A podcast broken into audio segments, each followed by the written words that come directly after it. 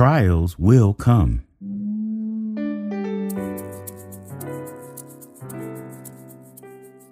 In order to test our faithfulness and our loyalty to Him, God allows trials and obstacles as His chosen methods of discipline and His appointed conditions to help us reach our success and our salvation. The fact that we are called upon to endure trials shows that the Lord Jesus sees in us something precious which He desires to develop. If He saw nothing in us whereby He might glorify His name, He would not spend time in trying to refine us and clean us up. In mercy to us, He does not always place us in the easiest places, for if He did, in our own self sufficiency, we would forget that the Lord is our helper in time of necessity.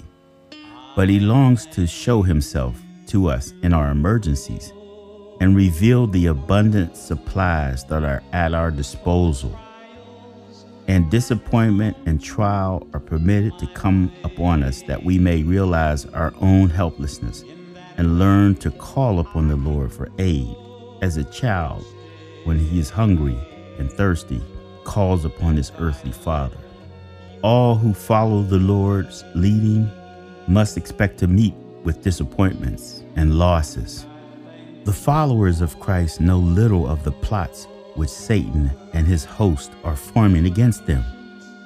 But the Lord who sits in the heavens will overrule all these devices for the accomplishment of his deep purposes. The Lord allows his people to be subjected to the fiery ordeal of temptation, not because he takes pleasure in their distress and affliction, but because this process is essential to their final victory. The bright and cheerful side of our walk with God will be seen by all who are daily consecrated to God. We should not dishonor God by being mournful and sorrowful when trials come upon us because all trials are to be received as educators and they eventually will produce joy. There are Christians who think and speak altogether too much about the power of Satan. They think of him and pray about him, and they talk about him, and he looms up greater and greater in their imagination and in their minds.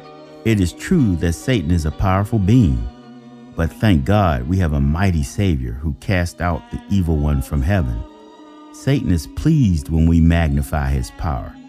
Why not talk of Jesus? Why not magnify his power and his love instead of Satan's? The Savior is by the side of his tempted and tried ones. Never forget that. With him, there can be no such thing as failure, loss, or impossibility or defeat. We can do all things through him who strengthens us. Philippians 4:13. So when temptations and trials come, do not wait to adjust all the difficulties, but look to Jesus, your helper. This is what we all should do when trials come.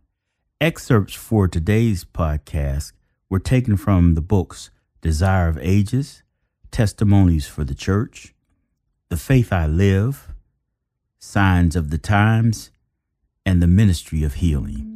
For information on this and other topics, please contact us at llhinc at gmail.com.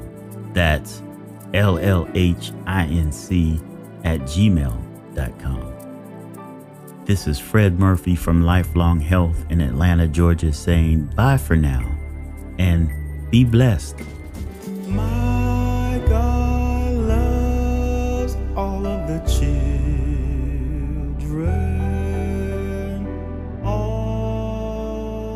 是。